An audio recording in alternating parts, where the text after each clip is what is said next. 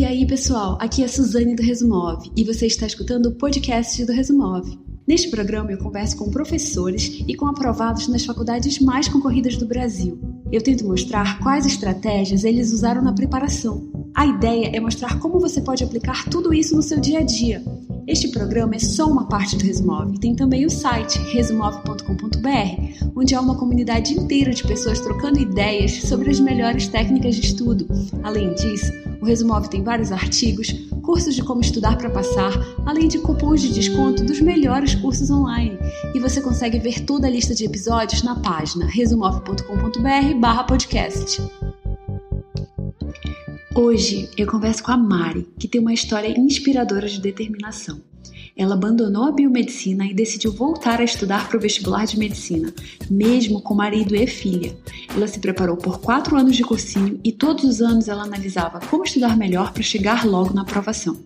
Agora ela cursa medicina na Universidade Estadual de Feira de Santana e deixa várias dicas de como fazer uma boa preparação. Eu li essa história no Projeto Medicina e achei super inspiradora. Você, você começou o curso de biomedicina, pelo que eu entendi, você começou o curso de biomedicina e não se identificou, e aí você decidiu sair e voltar a estudar. Isso é uma coisa que quase ninguém faria. A maioria das pessoas continuaria o curso. Então, eu queria que você começasse contando como foi essa sua decisão de largar tudo e voltar a estudar. Eu comecei biomedicina porque eu achei que seria alguma coisa que envolvesse a área da saúde, mas que tivesse uma relação mais próxima de pessoas. Certo. Quando eu comecei o curso, eu vi que não era dessa forma. Você é, trabalharia mais com laboratório e com exames e tal. Então, eu vi que não era é, bem o, o, uma área que eu iria gostar. Quando eu estava na faculdade, é, você vê muito as pessoas, né? Ah, eu tenho vontade de fazer medicina, é, eu, tinha, eu sonho em fazer medicina, e até então eu não tinha pensado em medicina porque eu sempre achei que estava fora da minha realidade. Porque é, eu não tenho uma, uma família, digamos, uma família de condições financeiras muito boas. A maioria da, das pessoas da minha família não tem não tem, assim, aquelas pessoas é, de grandes formações. Por exemplo, quando você tem uma pessoa na sua família que é médico, que é advogado, que é engenheiro, meio que incentiva outras pessoas a fazer, falar, ah, tem alguém ali e tal, então eu me inspirar em fulano, ciclano que fez, então eu vou fazer. Na minha família não tinha nenhuma pessoa assim, que já tinha tido essa vontade de fazer alguns cursos e acho que a maioria nem chegou a fazer faculdade, a maioria fez outras coisas, então eu nunca tinha pensado na hipótese de fazer medicina porque eu sempre achei que era um curso para elite, era um curso fora da minha realidade que eu não teria condições. Mas com a empolgação que eu via as pessoas dentro do curso e com como eu queria é, um curso na área da saúde que envolvesse mais com as pessoas, eu resolvi tentar é, o curso de, de, medicina. É, eu pedi algumas informações e tal, e as pessoas falaram que a melhor forma seria prestar o vestibular. A partir do momento que eu decidi que eu queria fazer medicina, é, eu me decidi por completo falei que eu não iria voltar para a biomedicina. Então, eu não cheguei nem a trancar o curso. Eu simplesmente larguei o curso e falei: vou tentar, vou tentar até passar. Na época, eu vendi algumas coisas para poder começar a fazer o curso e comecei a prestar o vestibular. Acho que foi isso. Certo, muito legal. Então você decidiu sair da biomedicina e qual que foi o segundo passo? Como você começou a estudar? Você procurou cursinhos? Como foi? Eu sempre imaginei que se eu tivesse um bom professor, um bom cursinho, isso iria me ajudar em casa a estudar também. Tem um direcionamento. É, então eu resolvi investir nos, nos cursinhos. É, eu vendi um, um, terreno pequeno na zona rural, uma parte dele, eu lembro que eu vendi por, que foi, é, não foi grande coisa. Mas eu comprei a moto para ir para o cursinho e comprei, paguei o primeiro pré-vestibular e paguei o primeiro cursinho. Comecei a fazer o pré-vestibular, eu fazia simultaneamente o pré-vestibular, um curso específico de biologia, um curso específico de química. Isso tomava a manhã e a tarde inteira. Só me sobrava a noite para poder estudar. Nossa. Aí ficou aquela corrida. Então a é, noite era a rotina de estudos intensiva.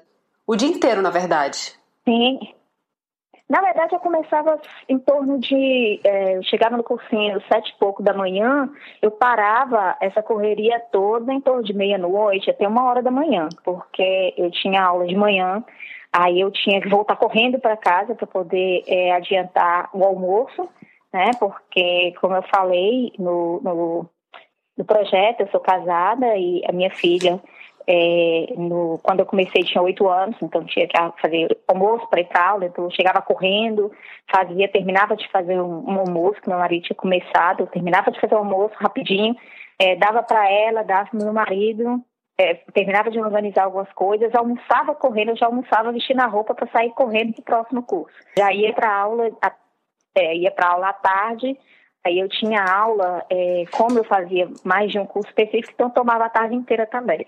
Chegava em casa, saía de lá às cinco e meia, chegava em casa às seis e pouco, era o tempo de trocar de roupa e voltar para os cadernos. Aí só levantava final da noite. E principalmente quando você não tem base de nada, você tem muita coisa, o cursinho é muito rápido e você quase não absorve. Então, é uma carga horária bem pesada, principalmente para quem está começando. Certo. Então você via o assunto, por exemplo, de manhã e de tarde, e à noite você tentava rever o assunto do cursinho?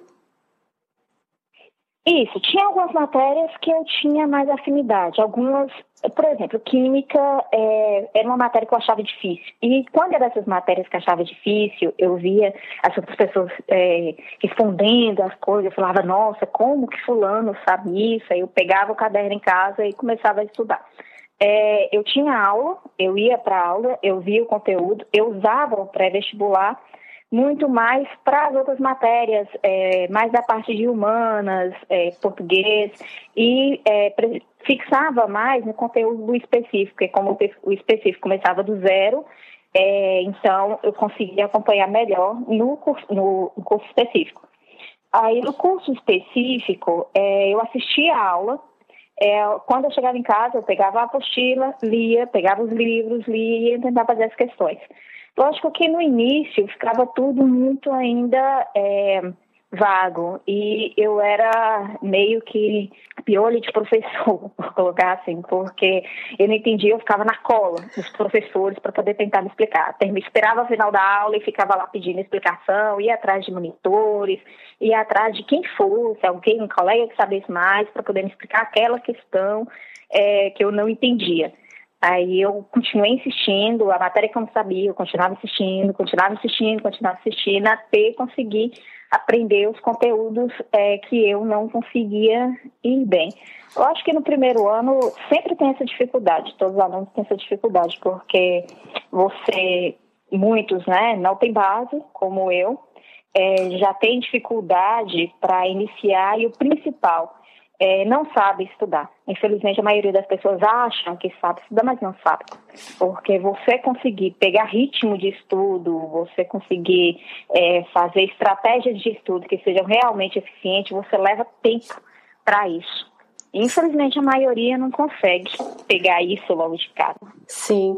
E uma coisa que você fez muito certo, que eu acho, é perguntar para os professores e monitores, porque tem muita gente que fica com medo, que não quer, não quer aparecer na sala como aquele, aquela pessoa que está perguntando.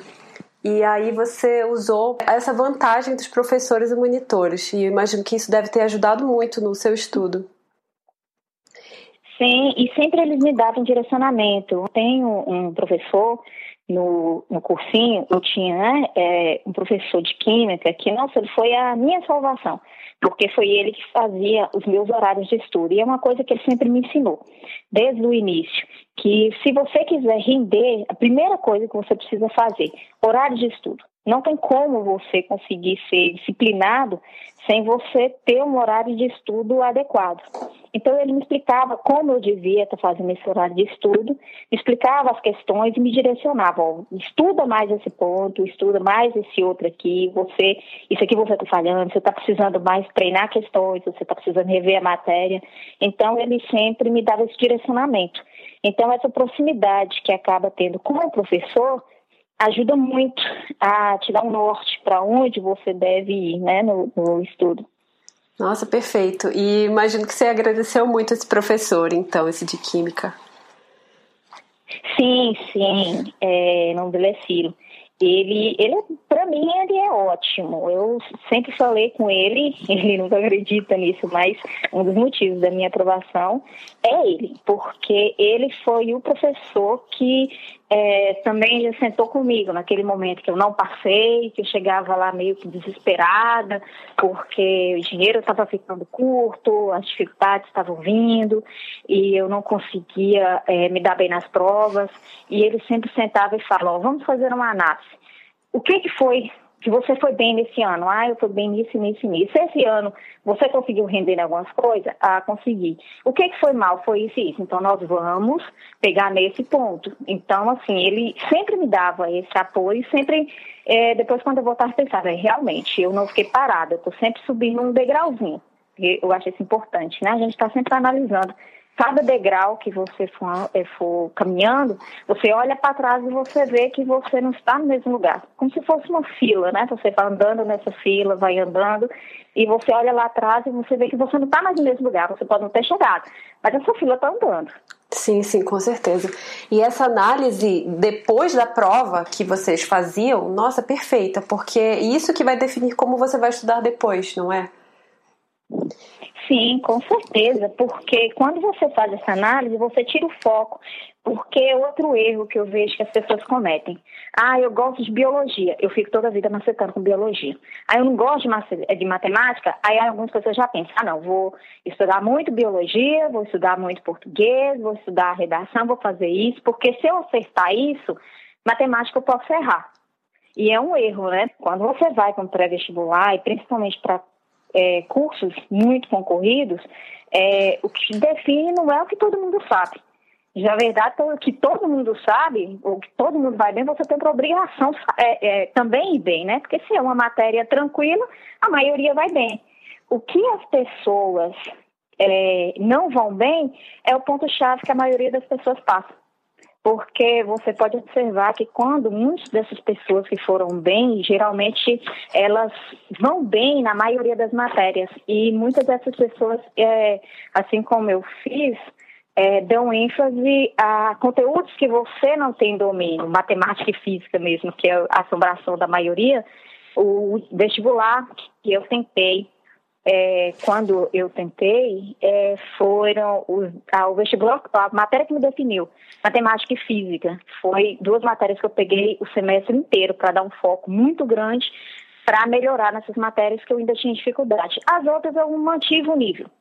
É, estudava os outros para poder não cair o nível, mas dava um foco maior em exercícios, em aprendizado nessas matérias que geralmente a gente tem dificuldade.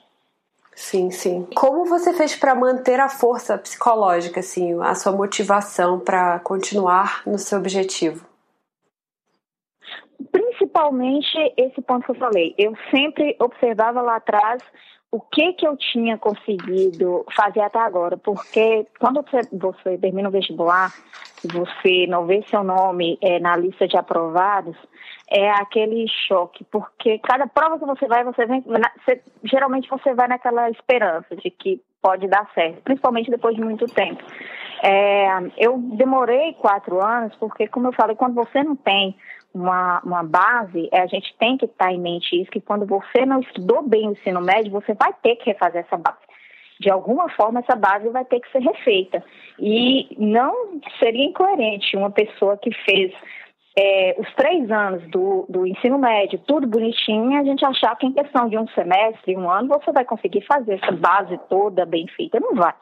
Então, infelizmente, alguns levam menos tempo, mas a maioria vai levar mais tempo para refazer o ensino médio mal feito, que é um problema que a gente tem, né, de um ensino médio muitas vezes não bem feito por vários motivos e não traz essa base.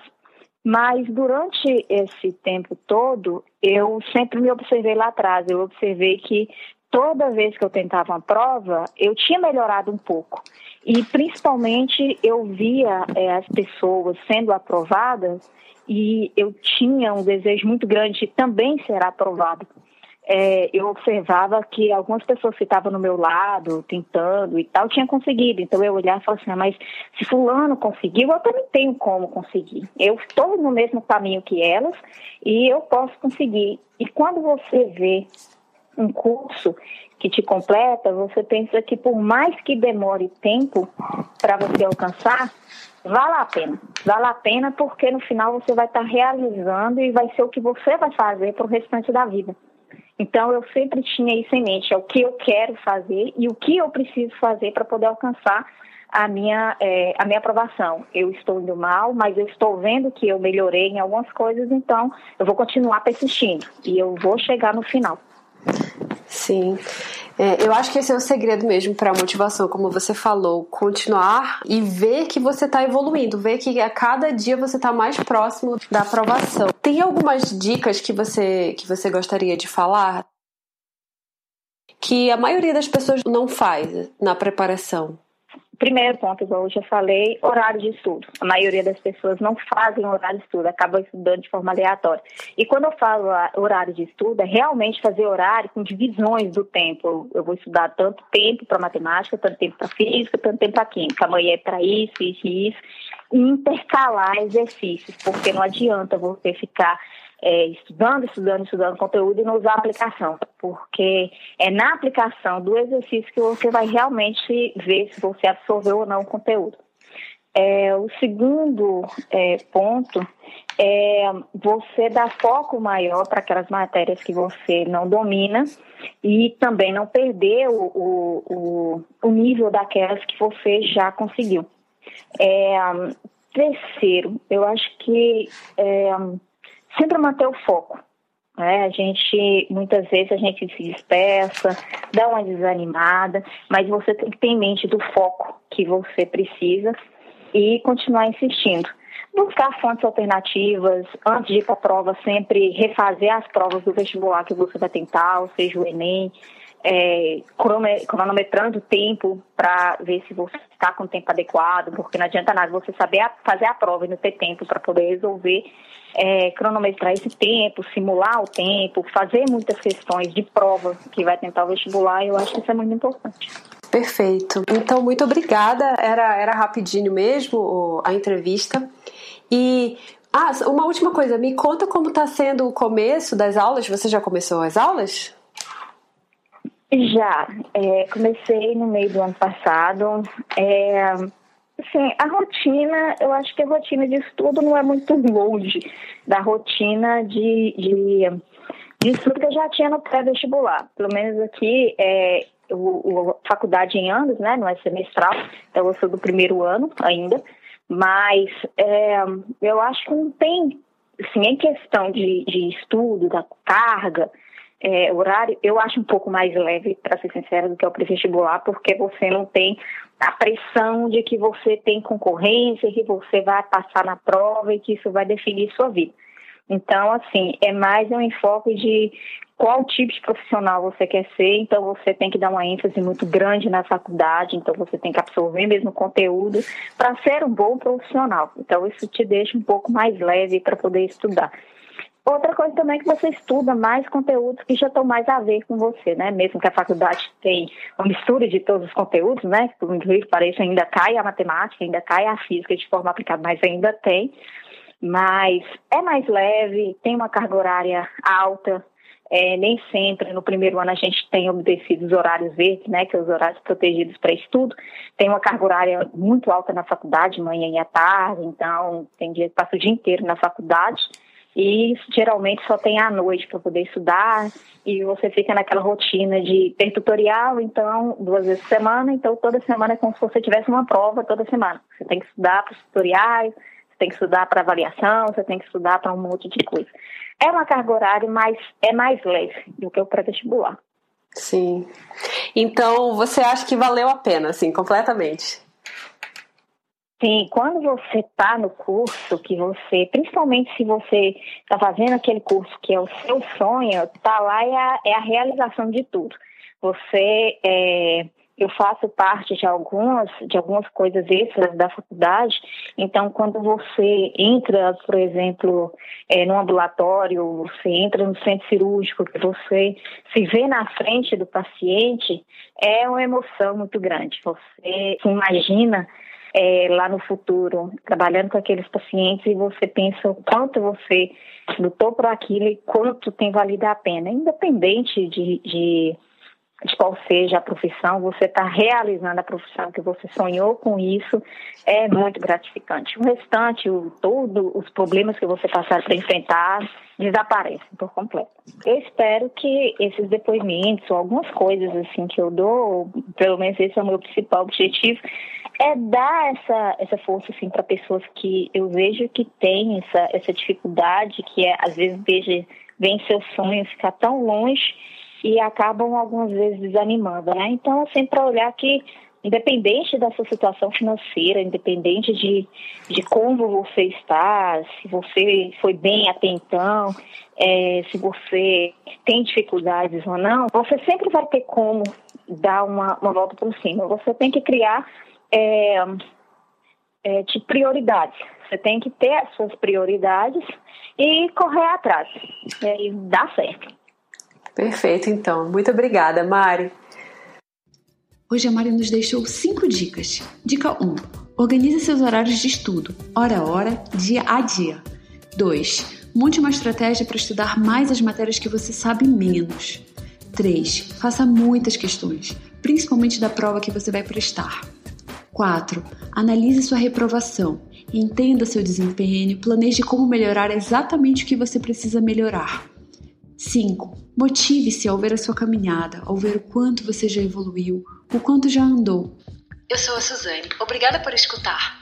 Se você gostou desse podcast, eu vou pedir duas coisas. A primeira é compartilhe com seus amigos. E a segunda é entre na lista de e-mails do Resumove, porque você vai ficar sabendo quando novos episódios serão lançados, terá acesso aos descontos em cursos online, além de receber dicas de estudo direto no seu e-mail.